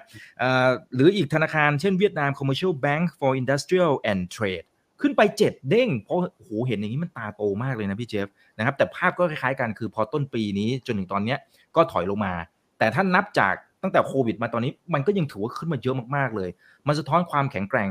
ของทางฝั่งของกลุ่มธนาคารในเวียดนามยังไงฮะแล้วก็ศักยภาพในการเติบโตยังไงคืออยากจะบอกว่าอ่า year to date อะหุ้นแบงก์เวียดนามลงมาค่อนข้างเยอะนะครับ แต่จะบอกว่า e a r n i n g อะมันสวนทางกันนะครับ ใน Q1 อะ e a r n i n g ของแบงก์เวียดนามโตกัน3 30%ซึ่งสวนทางกับอ่าราคาหุ้นของอ่ากลุ่มธนาคารเลยครับ ก็หลักๆก็อาจจะมาจากไอสิ่งที่ mention มาก่อนว่าแบบ ก็จำนวน retail investor ค่อนข้างเยอะแล้วก็ margin lending ค่อนข้างเยอะอะไรประมาณนี้จึงทำให้กลุ่มธนาคารโดนโดนขายมา แต่จริงๆ จะบอกว่า e a r n i n g ของกลุ่มธนาคารยังดีมาก ยิ่งถ้าเราดูโลนโกดนะครับความยูนิคของแบงก์เวียดนามมีอย่างหนึ่งก็คือว่าแบงก์แต่ละแบงก์โลนโคต้าจะถูกกาหนดโดยทางแบงก์ชาติ ประเทศของเขาอะจะใช้คล้ายๆ กับประเทศจีนนะครับซึ่งแบงก์ชาติจะเป็นคนให้โคต้าแต่ละแบงก์ในการโต ซึ่งปีนี้แบงก์ชาติให้อ่า พวกแบงก์พาณิชย์โตได้ประมาณ 14%ซึ่งผ่านมาแค่ 6 เดือนนะครับแบงก์โควตาตรงนี้เกือบจะเต็มแล้ว ก็ปกติเขาจะต้องรอถึงประมาณ Q3 Q4 ก่อน ก่อนที่จะเพิ่มโควตาแต่มามาตอนนี้แค่ครึ่งปี loan quota ก็เกือบจะเต็มละและอันนี้ก็คือหนึ่งในสาเหตุที่ทำไมว่าเออ earning ของแบงก์ค่อนข้างจะดีมากครับเพราะตัวตัว loan growth ของแบงก์เวียดนามปีนี้ค่อนข้างทำทำได้ดีมาก แล้วถ้าขอเสริมนิดนึงนะว่าเหตุการณ์ตอนนี้มีเหตุการณ์ที่น่าสนใจอยู่ในเวียดนามก็คืออ่าแบงก์ชาติเขาก็ ต้องการให้มีการทำ industry consolidation คือเขาต้องการให้แบงก์ใหญ่มา take over พวกแบงก์เล็ก ซึ่งตอนนี้แบงก์อย่างพวก MBB Military Bank หรือ Vietcombank ก็มีการคุยกับพวกแบงก์เล็กๆละว่าจะเข้าไป take over ซึ่งที่เวียดนามเขาเรียกกันแบงก์กลุ่มนี้ว่า zero dong bank หรือศูนย์ดองแบงก์เพราะว่าแบงก์ชาติให้แบงก์ใหญ่พวกนี้ take over ได้ฟรีเลย ซึ่งก็ไม่มีความเสี่ยงว่านี่ นี่สินตรงนั้นมันแบบ asset quality มันจะดีหรือหรือไม่ดี ว่าอันนี้จะเป็น national service หรือเปล่า เอาแบงก์ใหญ่ไปเทคแบงก์เน่า แต่แบงก์ชาติก็จะให้ incentive กับแบงก์พวกแบงก์ใหญ่พวกนี้นะครับ ก็จะให้ขยายพวกโลนโคต้า อย่างแบงก์บางแบงก์ที่เริ่มเต็มแล้ว ตอนนี้เขาก็ถ้าไปเทคแบงก์พวกนี้ก็จะให้โลนโคต้าเพิ่มขึ้น แล้วก็ไม่จำเป็นต้องอ่า consolidate พวกแบงก์เล็กพวกนี้ในอีกแบบประมาณ 7-8 ปีข้างหน้า อันนี้ก็เป็นอีกอ่าสิ่งที่น่าสนใจอย่างหนึ่งเกี่ยวกับที่แบงก์เวียดนามตอนนี้ครับ อืมครับอ่าแล้วแล้วทางฝั่งของตัว NPL อะครับพี่เจฟพอจะจะมีภาพหรือหรือในเชิงของตัวเอ่อหนี้ที่ไม่ก่อให้เกิดรายได้เนี่ยมันมีคุณภาพบ้างน้อยแค่ไหน โดยเฉพาะเขาเพิ่งจะผ่านช่วงโควิดมาผมก็ไม่แน่ใจเหมือนกันว่าหนี้เสียอะไรต่างๆนี่มันมันเพิ่มขึ้นอย่างมีนัยยะไหมครับพี่เจฟต้องบอกว่าไอ้เรื่อง asset quality ของแบงก์เวียดนามถือว่าโอเคเลยหนี่เสียเขาไม่ได้ขึ้นขึ้นอย่างมีนัยยะเลย แล้วกฎเกณฑ์ของแบงก์ชาติเวียดนามอะ เป็นกฎเกณฑ์ที่ค่อนข้างไทป์มาก คือปีที่แล้วตอนพักหนี้พวกอ่าโควิดนะครับ ถ้าเวลามีการพักหนี้ก็คือแบงก์ตอนนั้นห้ามรับรู้เป็นรายได้เลย จะไม่เหมือนแบงก์ไทยนะครับ แบงก์ไทยถ้าเราเราตามกันมาว่าช่วงพักหนี้โควิดอะเรารับรู้รายได้ตลอดทางมาเลย แต่แบงก์เวียดนามคือต้องกลับมาจ่ายจริง ๆ ถึงจะอ่ารับรู้เป็นรายได้ ซึ่งปีปีนี้หลายๆอ่าอ่า borrower ที่อ่าก่อนหน้านี้โดน waive ตอนนี้ก็กลับมาจ่ายกันแล้ว ฉะนั้นเราจะเห็นว่าตัว interest income ของแบงก์เวียดนามเริ่มดีขึ้นละ margin ของแบงก์เวียดนามก็มีการ improve ละเพราะสามารถกลับมารับรู้รายได้ก้อนพวกนี้ โดยรวม asset quality ของเวียดนามถือว่าโอเคเลยครับอืมครับอ่าโอเค ขอบคุณมากนะครับ เดี๋ยวกลับมาอัปเดตกันหน่อยเดี๋ยวผมขอขอทักทายเพื่อนๆนักทุนกันนะครับ จะได้ไม่เหงากันหน่อยนะครับ ขอดูหน่อยนะอ่าสวัสดี 1,500 ท่านนะครับยังไงฝากกดไลค์กดแชร์กันด้วยเนาะนะครับ โอเค ขอดูหน่อยนะครับ มีหลายท่านว่าอย่างไรบ้างนะครับ บอกว่าโอ้ขอบคุณมากนะครับ มีประโยชน์มากๆคุณ AI นะครับ แล้วก็โอ้วันนี้ข้อมูลลึกมากๆ ผมก็ชอบเวียดนามนะครับ คุณนิชากร สวัสดีค่ะ สวัสดีทุกท่านนะครับ โอเค อ่าทางนั้นเดี๋ยวขอมาดูเทรนด์อื่นๆกันบ้างครับพี่ช็อปนะครับสำหรับเทรนด์อื่นๆ โดยเฉพาะทางฝั่งของกลุ่มค้าปลีกเนี่ยเป็นอย่างไรแล้วเดี๋ยวเชื่อมไปที่ sector อื่นๆด้วยนะครับ อ่า เดี๋ยวจะมีรูปใช่ไหมฮะ อ่า ฮะ ก็จริง ๆ เทรนด์อื่นๆ เรา เทรนด์ที่2ที่เราเห็นในกลุ่มค้าปลีกเนี่ยก็คืออย่างอย่างมาซานเนี่ยเขาจะเป็นเจ้าของธุรกิจหลาย ๆ อันมากเลยนะครับ ไม่ว่าจะเป็นร้านกาแฟฟุกลองของตัวเอง ถือหุ้นในแบงก์ Techcombank นะครับ มีเอ่ออาหารที่เป็นเนื้อสดนะครับ ก็คือเป็นเป็นเกี่ยวกับพวก meat ต่าง ๆ นะครับ รวมถึงมี mobile top-up ต่าง ๆ เนี่ยเทรนที่เราเห็นก็คือการพยายามสร้าง ecosystem ของเขาเองนะครับเขาเนี่ยมีการไปเทคโอเวอร์ร้านค้าปลีกชื่อ WinMart Plus มานะครับ ปัจจุบันมี 2,000 กว่าสาขา เมื่อกี้ Bach Hoa Xanh ของ Mobile World ที่เป็นคู่แข่งกันเนี่ยก็มีสาขาใกล้ๆกันคือประมาณ 2,200 สาขา คนนี้เยอะกว่าหน่อยนะครับเทรนที่เราเห็นก็คือเราจะเห็นได้ว่าแต่ละคนเนี่ยมีพยายามจะสร้าง territory ของตัวเอง ของ Masan เองก็คือจะพยายามเอา product ของตัวเองใส่เข้าไปใน ecosystem นะครับ และอีกส่วนหนึ่งที่เห็นชัดๆเลยก็คือ เขาเนี่ยพยายามที่จะทำให้มันเป็นใช้ดิจิทัลเข้ามาในการในการเลือก location ด้วยนะครับ เช่น เขาบอกว่าเขามีการเอา AI เนี่ยเข้ามาประมวลผลว่า ร้านค้า WinMart Plus ใหม่ๆ ของเขาที่จะไปตั้งเนี่ยจะต้องอยู่ตรงไหนมี cannibalize กับร้านค้าเดิมกี่เปอร์เซ็นต์เป็นคอมพิวเตอร์มานะครับแล้วเขาบอกเขาจะสามารถ improve success rate ได้จาก 60 เป็น 90%ถามว่าสรุปทั้งหมดที่เราไปดูค้าปลีกในหลายๆ format เนี่ยแล้วเราก็พูดจริง ๆ ว่าเราก็เชื่อด้วยนะครับว่าออนไลน์ของเวียดนามก็จะโตด้วยเพราะว่าปัจจุบันมันมาจาก base ต่ำมาก เราพูดถึงออนไลน์ในตัวเลขประมาณแค่ 5-6%เท่านั้นเอง to total retail sales แล้วคนที่ dominate ก็จะเป็น Shopee ซึ่งมี market share เยอะที่สุดในออนไลน์นะครับรองมาก็จะเป็น Lazada Tiki อย่างเงี้ยมันจะโตควบคู่ไปกับออฟไลน์ ซึ่งออฟไลน์วันนี้คุณอีกก็จะเห็นว่ามันมีหลาย format มากๆเลย มันมีแบบของที่ขายเน้นของสดเหมือน Lotus Go Fresh นะครับ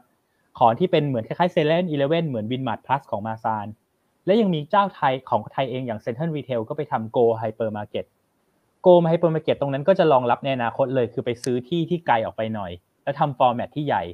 รองรับว่าในอนาคตเนี่ยคนค่อยๆ เปลี่ยนพฤติกรรม จากซื้อของที่ถี่มากๆ2-3วันครั้งเนี่ยกลายเป็นขับรถที่เป็นรถ4ล้อเนี่ยรถยนต์ passenger car เนี่ยไปซื้อของที่มันใหญ่ขึ้นนะครับคือสต็อกเป็นอาทิตย์อย่างเงี้ยก็จะรองรับเทรนด์ของผู้บริโภคหมด เพราะฉะนั้นวันนี้แต่หลายเจ้าที่เราไปฟังเนี่ยเรารู้สึกว่าเขาเองเนี่ยอาจจะพูดถึงการขยายสาขาที่เยอะมากๆ แต่เรากำลังจะบอกว่าวันนี้ตลาดมันยังถูก dominate โดยร้านค้าแบบดั้งเดิมหรือ traditional trade อยู่นะครับ มันทุกคนมันก็จะมี way ของมันไปควบคู่ไปกับการโตของ e-commerce ด้วยนะครับ อย่าง Bach Hoa Xanh ซูเปอร์มาร์เก็ตของ Mobile World เนี่ยคือคนที่ทำ e-commerce ได้ใช้ได้นะครับไอ้ซูเปอร์มาร์เก็ตตรงนั้นเนี่ยยังมี e-commerce sale แค่3%เอง to total sale ทั้งหมด เพราะฉะนั้นตลาดมันยังใหญ่มากที่จะทำให้ร้านค้าพวกนี้ยังขยายขยายร้านค้าต่อไปได้ แล้วก็ e-commerce ก็ยังโตขึ้นได้ อันนี้คือเทรนที่เราเห็นในกลุ่มค้าปลีกนะครับ ครับอ่าอันนี้คือคือตัวอย่างที่จริง ๆ บ้านเราผมก็ยังไม่ค่อยเห็นนะในการใช้ AI ต่างๆนะครับแต่แต่เขาจะว่าถ้าเป็นเจ้าใหญ่เขาคงเริ่มใช้ละนะครับอ่าแต่ว่าทางเวียดนามเขามาใช้จริงจังมากก็น่าสนใจนะครับโอเค มีเทรนด์อื่นด้วยนะอันนี้แถมนะครับเผื่อเพื่อนๆนักทุนจะได้เห็นภาพกันด้วยว่าโหเวียดนามเขาพัฒนาไปไกลมากแล้วนะอ่าอันนี้อสังหาใช่ไหมครับ ครับอลังอสังหาภาพนี้เนี่ยเราได้ไปดูLandmark 81 นะครับ เป็นตึกที่สูงที่สุดเป็นอันดับสองของ Southeast Asia เป็นของ Vingroup นะครับ Vinhomes ตรงนี้ก็จะให้เห็นชัดเลยว่าเมืองมันขยายออกไปเยอะจริง ๆ คุณอีกเห็นก็จะมีแต่บ้านเต็มไปหมดเลย แล้วก็สิ่งหนึ่งที่ผ่านมาเนี่ยนี่ก็เป็นสิ่งหนึ่งที่รัฐบาลเขาต้องพยายามที่จะ curb down property เพราะเขาเห็น bubble ในบาง area อย่างที่พี่เจฟพูดเลยว่าบางบ้านเนี่ยมันแพงเกินไปมากๆเลย แล้วก็มีการเก็งกำไรเกินควร ไม่ว่าจะเป็นการ speculate ซื้อซื้อมาขายไปอย่างเงี้ยนะครับ มากเกินไป อันนี้ก็จะเป็นสิ่งที่เราเห็น เพียงแต่ว่าหลังจากที่เราได้คุยนะครับ เรายังเชื่อว่า property ที่เป็น listed company รายใหญ่ ๆ เนี่ยยังสามารถที่จะโตได้มากกว่าตลาดโดยรวม โอเค เรากำลังจะพูดถึงการ curve down ทำให้ตัวเลขของ new launch pre-sale growth การออกใบอนุญาตการออกใบอนุญาตเนี่ยออกได้ยากขึ้น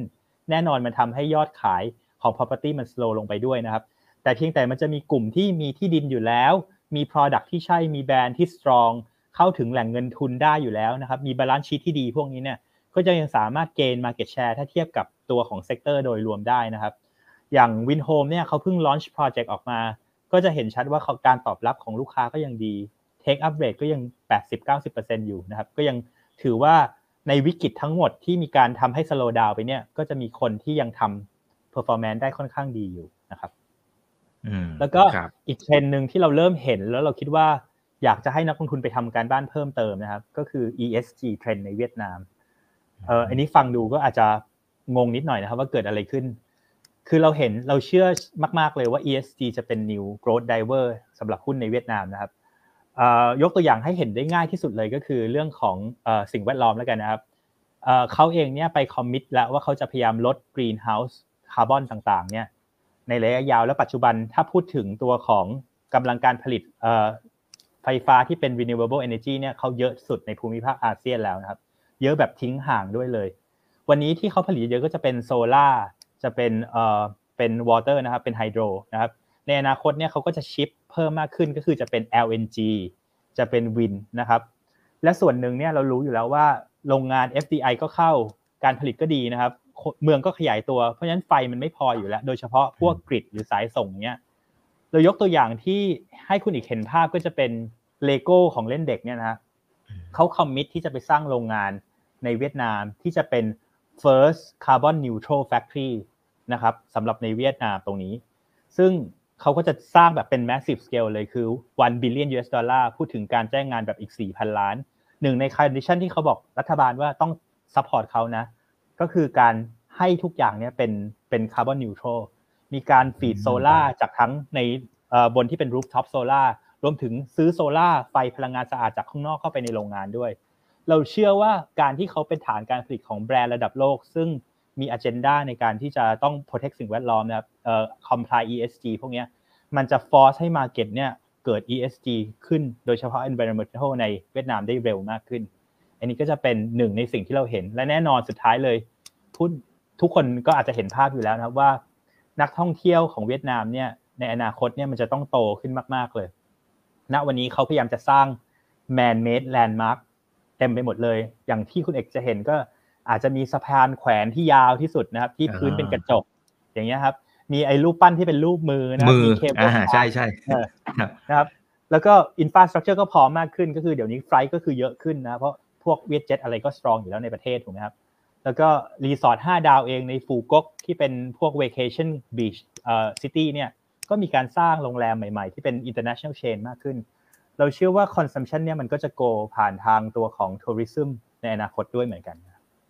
อืมครับ อ่า แล้วจริง ๆ คนไหนที่เคยไปเที่ยวทางฝั่งของประเทศเวียดนามก็จะเห็นว่าโอ้ธรรมชาติของเขาเนี่ยสวยงามมากๆนะครับ แล้วก็เรื่องของโครงสร้างพื้นฐานโอเค ถ้าเทียบกับบ้านเรานะมันอาจจะยังเทียบไม่ได้ในบางส่วน แต่ว่าเขากำลังพัฒนาไปได้ไกลมากๆมันน่าสนใจน่าติดตามนะครับอ๋อเดี๋ยวเดี๋ยวจะมีภาพใช่ไหมฮะยังมีภาพอีกสักสองภาพนะครับนะแล้วเดี๋ยวเราจะเข้าคำถามกันหน่อยนะครับ อ่านี่เป็น headquarter ของ HDB อืมครับก็มีไปเจอ HDB มาด้วยนะครับ อ่าครับ โอเคนะฮะแล้วก็มีแบงก์กรุงเทพของเราด้วยใช่ไหมฮะใช่ครับแบงก์กรุงเทพเราก็มีไปมีสาขาอยู่ที่ตัวของโฮจิมินห์ซิตี้ด้วยนะครับผมก็มีไปได้ไปเจอคุณเอกธารบดี ซึ่งให้ข้อมูลกับทีมเราตลอดนะครับ ก็ก็ไปสวัสดีเป็นเฮดของทางธนาคารกรุงเทพที่เวียดนามนะครับครับครับซึ่งมันเป็นมันเป็นข้อดีในมุมที่ช่วยทำให้ทีมในการคัดเลือกหุ้นเนี่ยในมุมไหนบ้างครับผม การที่เรามีสาขาอยู่ที่นู่นด้วยคื คือข้อดีก็คืออย่างอย่างทางคุณเอกธารบดีเนี่ยแกฟีดข้อมูลที่เป็น on the ground มาให้เราตลอดนะครับ เพราะฉะนั้นเองเนี่ยมาแมปกับทางทีมของเราเอง ซึ่งเราก็จะมีทางดร.มิ่งขวัญนะครับที่เป็น head ของ economist ของบลจ.บัวหลวงนะครับ เรามีทีมนักวิเคราะห์ทีมผู้จัดการกองทุนเนี่ยมันสร้าง conviction ให้เราได้ แล้วมันสามารถเรียกได้ว่าเอาประสบการณ์ที่เราเห็นในหุ้นอื่น ๆ ในประเทศทวีปอาเซียนอาเซียนหรือรวมถึงหุ้นจีนหุ้นต่างประเทศเนี่ย มา map ดูกับการลงทุนในเวียดนามได้นะมันสร้างเรียกได้ว่าสร้างภาพที่มันต่อจิ๊กซอได้ครบมากขึ้นแล้วกันนะครับ ทั้งประสบการณ์ในประเทศอื่น รวมถึง on the ground เอ่อ knowledge ที่ลึกนะครับ แล้วก็ยิ่งได้ทีมของเราเองได้ไปเห็นของจริงมาด้วยเนี่ย เราเลยมั่นใจว่าเออเราเชื่อว่าตลาดเวียดนามก็ยังจะ perform ได้ในอนาคตนะครับครับอ่าน่าสนใจนะครับ เพราะว่าตลาดเวียดนามจริงๆ โอเค เราเราเห็นภาพใหญ่ว่าไปได้นะ แต่ถ้าเราไม่ได้มีข้อมูล on the ground จริงๆ เนี่ย ในในท้องถิ่นในพื้นที่เนี่ยโอกาสถือใจอาจจะพลาดได้เหมือนกันเพราะฉะนั้นอันนี้ถือว่าเป็นจุดเด่นนะครับของบัวหลวงเลยนะฮะอ่าทีนี้ถอยมาดูในภาพใหญ่ครับอ่าอ่าครับครับเสริมไหมอันนี้จริงๆเสริมนิดนึงว่าครับผมเอ่อจริง ๆ ในกองของเวียดนามเนี่ยในในแมนเดตเนี่ยมีการลงทุนในหุ้นขนาดกลางด้วยนะครับ ซึ่งหุ้นขนาดกลางที่เห็นเนี่ยจริง ๆ ถ้าเราดูในตัวเลขอย่างเดียวเนี่ยเราอาจจะโดนหลอกได้นะครับ เราต้องไปคุยกับผู้บริหารหรือว่าทำ on the ground check กับทาง ผู้เชี่ยวชาญที่เขาอยู่ที่เวียดนามโดยตรง หนึ่งในนั้นก็คือทางของธนาคารกรุงเทพที่ช่วยเราด้วยนะครับทำให้เราแน่ใจว่าโอเค property แบบบริษัทแบบนี้มี character ที่ดูแหม่งแม่งหน้าการซื้อที่ดินผิดปกติหรือเปล่าอะไรแบบนี้ครับอันนี้ก็จะช่วยเสริมเหมือนกับสร้างภูมิให้เราแล้วกันว่าท้ายที่สุดแล้วการอ่านจากตัวเลขเอยหรือการไปดูของจริงเอยเนี่ยก็สู้การปรึกษาคนที่มีประสบการณ์ในพื้นที่ไม่ได้นะครับ เพราะฉะนั้นอันนี้ก็จะช่วย complete jigsaw ให้กับทีมเราครับ ครับ อ่า โอเคครับ อ่า เห็นภาพนะครับ ทีนี้ถอยมาดูในภาพใหญ่นะครับพี่เจฟนะครับ แล้วถ้าเป็นทางฝั่งของอาเซียนล่ะนะ หลักคิดในการคัดเลือกหุ้นอะไรต่างๆ เนี่ยของเราเป็นอย่างไรบ้างนะครับ ครับ ปกติถ้าเวลาเราบริหารกอง single country fund นะครับ เราก็จะเน้นการทำ bottom up เป็นหลักก็คือเลือกหุ้นเลย แต่เวลาเราบริหารกองที่เป็น regional fund มีหลายตลาดให้เลือก เราฉะนั้นจึงต้องการทำการผสมผสานระหว่าง top down กับ bottom up การทำ top down ก็คือดูภาพเศรษฐกิจภาพใหญ่ก่อนเราค่อยลงเป็นราย sector แล้วก็ลงเป็นรายหุ้น หรือดูธีมใหญ่ก่อน เดี๋ยวผมจะขอยกตัวอย่างนะครับว่า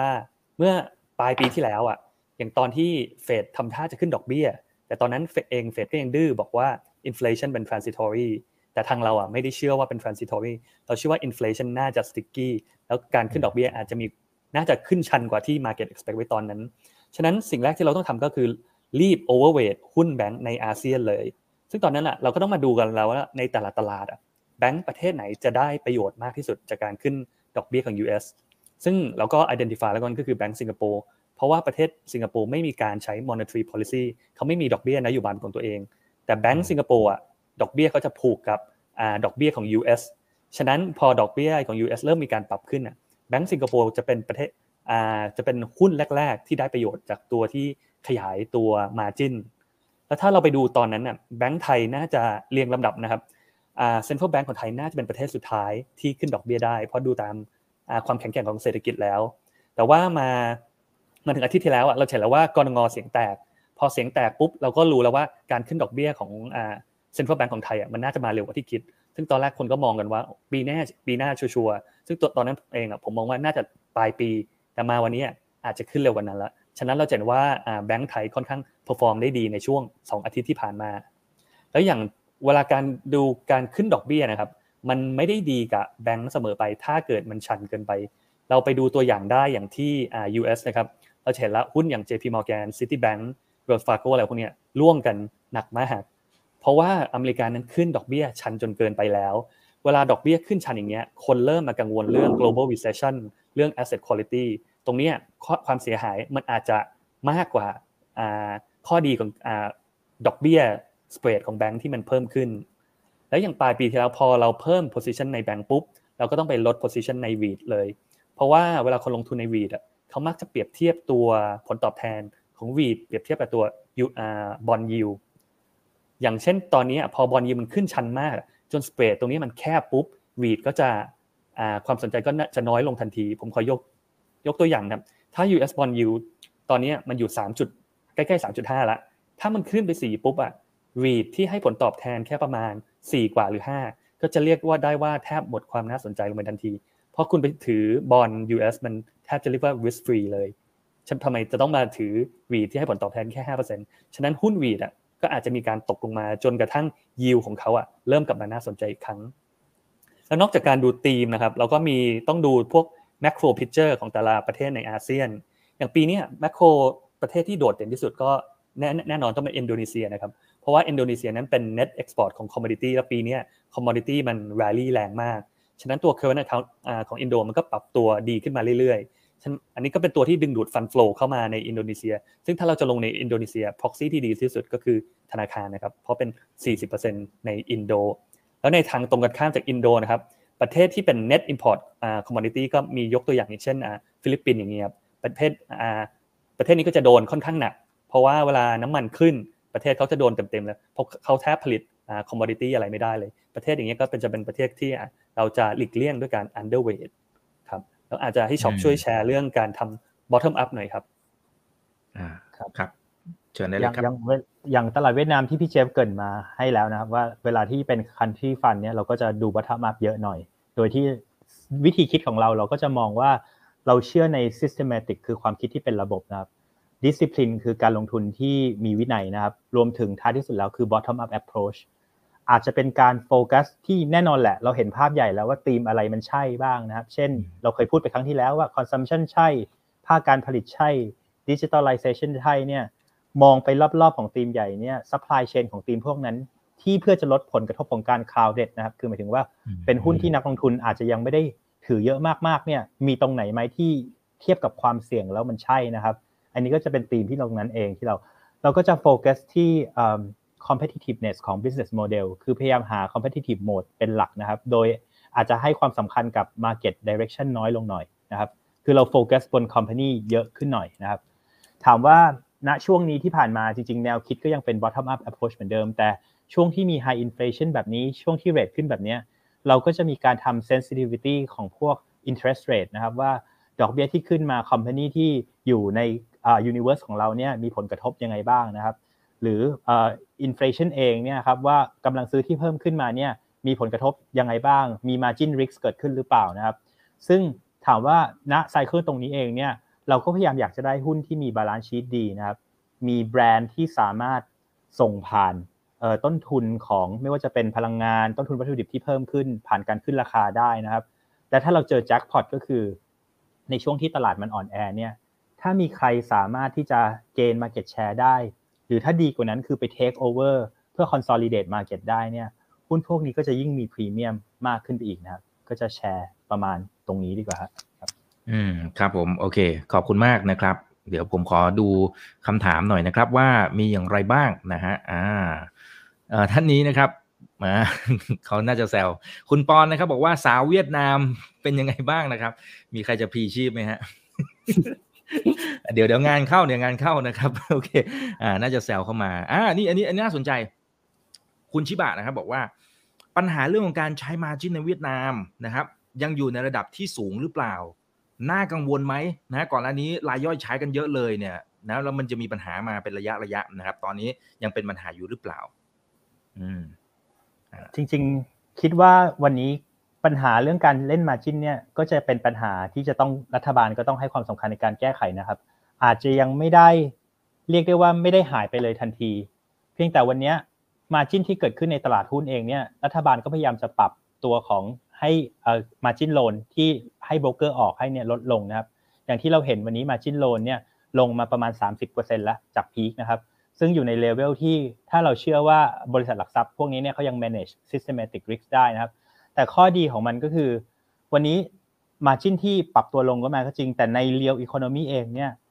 คนเวียดนามไม่ได้ over leverage นะครับ คือ household debt to GDP ของคนเวียดนามเนี่ยไม่ได้มองเห็นปัญหาตรงนั้นเท่าไหร่ คือถ้าตัด SME loan ของพวก mom and pop shop ออกไปเนี่ย ตัวหนี้จริง ๆ ของคนที่เป็นครัวเรือนเนี่ยมันอยู่แค่ 20กว่าเปอร์เซ็นต์เท่านั้นเองนะครับ เพราะฉะนั้นแมปสองภาพคือตลาดทุนเองเนี่ยอาจจะมีความเสี่ยงเรื่อง speculation อยู่ ซึ่งยังคิดว่ายังคงอยู่ต่อไป แต่ real economy เองมันไม่ได้เห็นตรงนั้นนะครับแมปภาพ 2 อันเองเนี่ยเราก็เลยเชื่อว่าวันนี้ address ที่รัฐบาลกำลังพยายามทำโดยการปล่อย margin loan ให้น้อยลงเนี่ยมันน่าจะช่วยควบคุมปัญหานี้ในระยะยาวได้นะครับครับแล้วอย่างหนึ่ง นักลงทุนก็จะเริ่มเห็นบทเรียนแล้วแหละว่าการเล่นหุ้นตามข่าว การที่จะ speculate อะไรที่มันไม่มีพื้นฐานเลยเนี่ยทั้งๆที่จริง ๆ หุ้นในเวียดนามเนี่ยยังมีการสร้างกำไรได้ดีมากๆในระดับ 15-20%เนี่ยก็จะกลับเข้ามาเป็นการลงทุนที่มีวินัยมากขึ้นนะครับ เชื่อแบบอืมครับอ่าคนก็จะเรียนรู้กันไปนะครับรบโอเคนะฮะอ่าทีนี้ขอดูหน่อยนะครับ ท่านนี้นะครับก็บอกว่าเออกองทุนของเวียดนาม น่าจะหมายถึงของโบหลวงนี่แหละนะครับ เทียบกับไม่เอ่ยชื่ออีกเจ้าหนึ่งนะครับผมนะเทียบกับอีกเจ้าหนึ่งเนี่ยเป็นอย่างไรบ้างนะครับ มีจุดเด่นอย่างไรนะฮะโอเคใช่ครับ แต่ขออนุญาตไม่ไม่เอ่ยชื่ออีกกองหนึ่งแล้วกันนะครับอืมเอาเป็นว่าจุดเด่นของเราถ้าหากว่าเราอยากจะเติบโตไปกับทั้งอาเซียนนะครับ แล้วก็ในเวียดนามเนี่ยจุดเด่นของเรามีอะไรบ้างนะครับ เรามีช่องทางยังไงบ้างนะครับอืมโอเคนะครับ ก็อย่างที่เมื่อกี้พูดไปว่า จุดเด่นของเราคือเราลงพื้นที่จริงนะครับ เรามี local expertise ที่มาช่วยเรา support ในการวิเคราะห์ด้วยนะครับ รวมถึงเราก็พยายามที่จะมองหุ้นหรือกลุ่มอุตสาหกรรมที่ยังไม่ได้ overcrowded มากๆ และเราก็เชื่อว่าในหุ้น mid cap ที่เราเทคความเสี่ยงเข้าไปเพิ่มเนี่ยนะครับ โอเค เมนหลักยังเป็นหุ้น large cap อยู่ แต่เราเป็นการเลือกแบบมี high conviction นะครับ หมายความว่าในกองเองเนี่ยผู้จัดการกองทุนก็จะเลือกแบบ เวทน้ำหนักก้าเวทน้ำหนักในหุ้นที่คิดว่าใช่นะครับ ในขณะที่เป็น mid cap เองเนี่ยก็จะต้องการที่จะหาเพชรที่มันโตได้มากกว่าตลาด อาจจะเป็นการปรับขึ้นของราคาหุ้นจาก 2 เด้งนะครับ ก็คือตัวของ valuation เองที่วันนี้หุ้นอาจจะยังมีคนไม่ได้รู้จักมากนักนะครับ ก็มีโอกาสที่ multiple จะถูก relate แล้วก็ตัวของกำไรของบริษัทพวกนั้นเนี่ยก็จะโตได้มากกว่าที่นักวิเคราะห์หรือตลาดคาดการณ์นะครับ ก็เชื่อว่าหุ้นแบบนี้เองก็จะเป็นหุ้นที่สร้างผลตอบแทนได้เยอะ มากกว่าตลาดโดยรวมนะครับครับประมาณนี้ครับผมโอเคนะครับอ่าแต่ถ้าเฉพาะเจาะจงไปเลยนะครับ กองทุนไหนบ้างนะครับ ที่น่าจะเป็นโอกาสนะครับให้กับนักทุนอย่างพวกเรานะครับ ที่ตอนนี้ดูอยู่แล้วก็โอ้โหนะสตอรี่อะไรต่างๆเนี่ยก็ยังถือว่า solid พอสมควรนะครับอ่าเชิญเลยครับพี่เจฟครับกองทุนบัวหลวงนะครับ เราก็มีอยู่ 2 กองนะครับ ก็มีทั้งกองอาเซียนแล้วก็กองเวียดนาม ซึ่งเราเชื่อมั่นในระยะยาวว่าจะเป็นตลาดที่ค่อนข้างดี ซึ่งก็มีทั้งแบบ ในรูปแบบปกติ แล้วก็รูปแบบ IMF ทั้งคู่เลยนะครับ โดยยอมรับว่าตอนนี้ตลาดหุ้นค่อนข้างวอลท t ลมาก แล้วมันก็ถูกดอมิเนตด้วยเรื่องอินฟลชันของ global เป็นหลัก เรื่อง US bond yield อะไรพวกนี้ แต่ถ้าจะมองจังหวะในการลงทุนนะครับ ผมอาจจะเสนอให้แบบลองดูตัวเลข inflation เป็นหลัก ถ้า inflation ของโลกอะเริ่มปรับตัวลงแล้ว อันนั้นอาจจะเป็นจังหวะในการเข้ามา ซื้อซื้อกองทุนหรือซื้อหุ้นที่ดีนะครับ ซึ่งตัว leading indicator ตัวหนึ่งที่ผมอยากให้ท่านท่านผู้ชมลองดูนะครับ ก็คือราคาน้ำมัน ถ้าราคาน้ำมันเริ่มปรับตัวลงเมื่อไหร่โอเค อันนั้นก็จะเป็น leading indicator ว่า inflation น่าจะเริ่มลดละ อันนั้นอาจจะเป็นจังหวะที่ดีในการเข้ามาซื้อกองทุน อืมครับอ่าซึ่งก็มีทั้ง B อาเซียนนะครับกองทุนเปิดโบหลวงหุ้นอาเซียน B อาเซียน IMF นะครับกองทุนเปิดโบหลวงหุ้นอาเซียนเพื่อการเลี้ยงชีพ B เวียดนามนะกองทุนเปิดโบหลวงหุ้นเวียดนามแล้วก็ B เวียดนาม IMF ด้วยนะครับเพื่อการเลี้ยงชีพยังไงก็ไปศึกษาข้อมูลเพิ่มเติมนะครับนะแล้วก็มีคำถามเกี่ยวกับหุ้นแบงค์ครับแต่ว่าพี่เจฟน่าจะตอบไปบ้างบางส่วนละนะครับคุณสุมาลีนะบอกว่าหุ้นแบงค์น่าลงทุนไหมฮะถ้าว่าแบงค์ชาติส่งสัญญาณว่าจะขึ้นดอกเบี้ยนะครับ ดอกเบี้ยเป็นขาขึ้นยังน่าลงทุนไหมมันอาจจะขึ้นมาพอสมควรละช่างน้ำหนักยังไงครับครับปกติเวลาเทรนดอกเบี้ยเป็นขาขึ้นนะครับมันจะเป็นผลดีกับแบงก์เพราะว่าตัวมาจิ้นของแบงก์อะมันจะขยายตัว แต่ว่าถ้าดอกเบี้ยขึ้นชันจนเกินไปและเร็วจนเกินไป จนทำให้นักตลาดเริ่มกลัวแล้วว่ามันจะกลายเป็นอ่า economic recession หรือเป็น economic recession หรืออะไรพวกนี้ครับมันจะกลายเป็นการส่งผลลบกับทางกลุ่มธนาคารแทน ราะว่าตัว asset quality ของแบงก์ก็จะเริ่มมีปัญหาแล้วไอ้พวก NPL กับการตั้งสำรองมา ตรงนี้มันอาจจะสำคัญกว่า margin ของแบงก์ที่ขยายตัว ฉะนั้นเราก็ต้องดูดูสองปัจจัยนี้ด้วยครับ ว่าความชันของดอกเบี้ยกับความเร็วในการขึ้นดอกเบี้ยครับอืมครับโอเค ขอบคุณนะครับคุณชิบะบอกว่าขอบคุณทั้ง 3 ท่านนะครับ ข้อมูลแน่นมาก ๆ คุณปอนบอกขอบคุณมากครับนะฮะเดี๋ยวขอดูน่าจะได้อีกสัก หนึ่งถึงสองคำถามนะครับ ไม่น่าเกินนี้บางคนถามเกี่ยวกับคริปโตมาด้วยนะฮะขอข้ามนะครับนะฮะขอดูหน่อย อ่า คุณธินพันธ์เวียดนามมีหุ้นเทคไหมครับ หุ้นเทคโนโลยีอืมเวียดนามมีหุ้นเทคนะครับ มีหุ้นเทคโนโลยี อย่าง FPT ก็จะเป็นหนึ่งในหุ้นที่เป็นเอ่ออันนี้ไม่ได้ชี้นำนะครับ แค่อธิบาย business model เฉยๆว่า เขาก็จะทำพวกลิงก์เกี่ยวกับ digital transformation ให้กับ corporate ที่นู่นนะครับ มีหุ้นพวก telecom นะครับ มีร้านค้า retail ที่เกี่ยวเนื่องกับเอ่อ กับพวกสินค้าไอทีรวมถึงโรงเรียนและวิทยาลัยเพื่อพัฒนาบุคลากรไอทีนะครับและนอกจากนั้นเนี่ยก็จะมีหุ้นที่เป็น smaller size ลงมาที่ทำธุรกิจใกล้เคียงกันยังมีในเวียดนาม อืมครับแล้วทีมลงพื้นที่ไปเวียดนามบ่อยไหมครับ อ่าก็ปกติเนี่ยครั้งสุดท้ายที่เราไปคือ 2019 นะครับเพราะเราเจอโควิด แต่ว่าเราก็คอนเน็กกับบริษัทจดทะเบียนที่นั่นตลอดก็คือมีการทำ company visit ผ่านทางออนไลน์ตลอดนะครับ ในช่วงที่เราไปไม่ได้ รอบนี้เองเนี่ยเราก็ไปมาทุกปีนี้เราก็ตั้งใจจะไปอย่างน้อยๆหนึ่งอย่างน้อยๆก็ต้องสองครั้งต่อปีนะครับกับทีมเราที่เราจะไปลงพื้นที่ไปดูครับครับอืมอืมครับ อ่า อันนี้ตามคาดนะครับ คืนนี้ถ้าหากว่าทางฝั่งของเฟดขึ้นดอกเบี้ย จะสมผลกระทบอย่างไรต่อตลาดหุ้นเวียดนามนะครับ อืม คงขึ้นอยู่แล้วนะฮะ แต่ว่าจะขึ้นเท่าไหร่นะครับ ตอนนี้น้ำหนักดูจะเทไปทาง 0.75%แต่เดี๋ยวรอดูนะประมาณสักตีหนึ่งบ้านเราน่าจะทราบนะครับอืม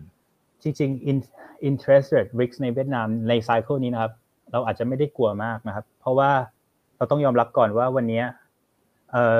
real interest rate หรืออัตราดอกเบี้ยที่แท้จริงเนี่ยนะครับ มันยังสูงกว่าเงินเฟ้ออยู่สำหรับมันยังเป็น positive อยู่ในเวียดนามนะครับ เพราะฉะนั้นเองที่ผ่านมาเองเนี่ยเศรษฐกิจเองเขาก็ไม่ได้โต จากดอกเบี้ยในระดับต่ำมากขนาดนั้น ที่แบบที่เราจะเห็นทรายว่าโอเวอร์ฮีทว่าเวลาดอกเบี้ยขึ้นแล้ว แล้วเศรษฐกิจมันจะชะลอตัวลงแบบชัดเจนนะครับ แล้ววันนี้อีกอย่างหนึ่งคือเราก็จะเห็นชัดว่า inflation อย่างที่พี่เจฟพูดเลยนะครับว่าต่างประเทศเนี่ยมัน 8%กว่า 9%เนี่ยของเวียดนามมันยัง 3%เท่านั้นเองนะครับเพราะฉะนั้นมันยังสิ้นปีเนี่ยมันอาจจะเพิ่มขึ้นได้ above นะครับ คืออาจจะขึ้นไปแตะแถวๆห้าเปอร์เซ็นต์ก็ได้ทำให้ทั้งปีเนี่ยมันใกล้ๆกับที่รัฐบาลมองไว้คือ inflation ขึ้นเป็นประมาณ 4%นะครับ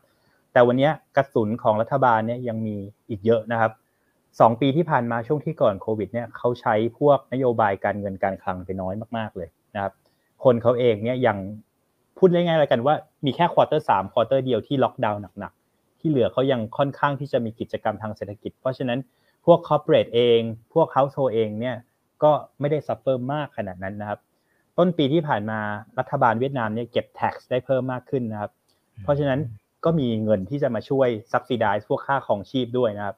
หรือถ้าเรามองยาวไปหน่อยก็คืออย่างที่พี่เจฟพูดนะครับว่าเขามีการ run current account ที่เป็น positive นะครับ เพราะฉะนั้นเองเนี่ย FDI ที่เข้ามา export ที่โตเนี่ยมันก็ทำให้เขามี room สำหรับการใช้นโยบายต่างๆเนี่ยได้มากขึ้นนะครับ และสุดท้ายเลยคือ corporate เวียดนามที่เป็น listed company เองเนี่ยหนี้ต่ำ คือ net debt to equity ต่ำมากนะครับ เพราะฉะนั้นเองเนี่ยเวลาที่มันเกิด external shock เนี่ยมันน่าจะยังสามารถที่จะรันต่อไปได้ ถึงแม้จะมีปัญหา inflation นะครับ และล่าสุดถ้าคุณเอกตามข่าวก็จะเห็นได้ว่ารัฐบาลเวียดนามเองเนี่ยเพิ่งประกาศเพิ่มค่าแรงขั้นต่ำอีก 6% effective คือวันที่ 1 กรกฎานี้นะครับ เพราะฉะนั้นเองเนี่ยมันก็จะทำให้กำลังซื้อถึงแม้จะแย่ลงบ้างนะครับ แต่ก็ยังจะสามารถเดินต่อไปได้นะครับ เมื่อกี้คุณอีกถามประเด็นหนึ่งมาเนี่ย อาจจะแตะเรื่องริกให้หน่อยก็ได้นะครับ ว่าถามว่าเรากลัวอะไรดีกว่าเนาะแน่นอนอินฟลชันเมื่อกี้ตอบไปแล้วว่ามีประเด็น interest rate cycle มีประเด็นแต่ไม่ได้น่ากลัวมากขนาดนั้น สิ่งที่เรากลัวจริงคือเราอาจจะกลัวว่าถ้าเกิด global recession จริง ๆ ขึ้นมาเนี่ยเศรษฐกิจเขาซึ่งเป็นเศรษฐกิจที่เปิดมากๆ เรากำลังจะพูดถึง export to GDP ในระดับร้อยเปอร์เซ็นต์แล้วเราก็รู้ว่าเขาเนี่ยสินค้าเขามันไปอยู่ทุกหนทุกแห่งทั่วโลก โดยเฉพาะสินค้า IT product นะครับ วันนี้เอง export ตัวเลขในเดือนเมษเนี่ยเรายังไม่เห็นมันยังโตได้อยู่ก็จริง แต่ในขณะเดียวกันประเทศที่เป็น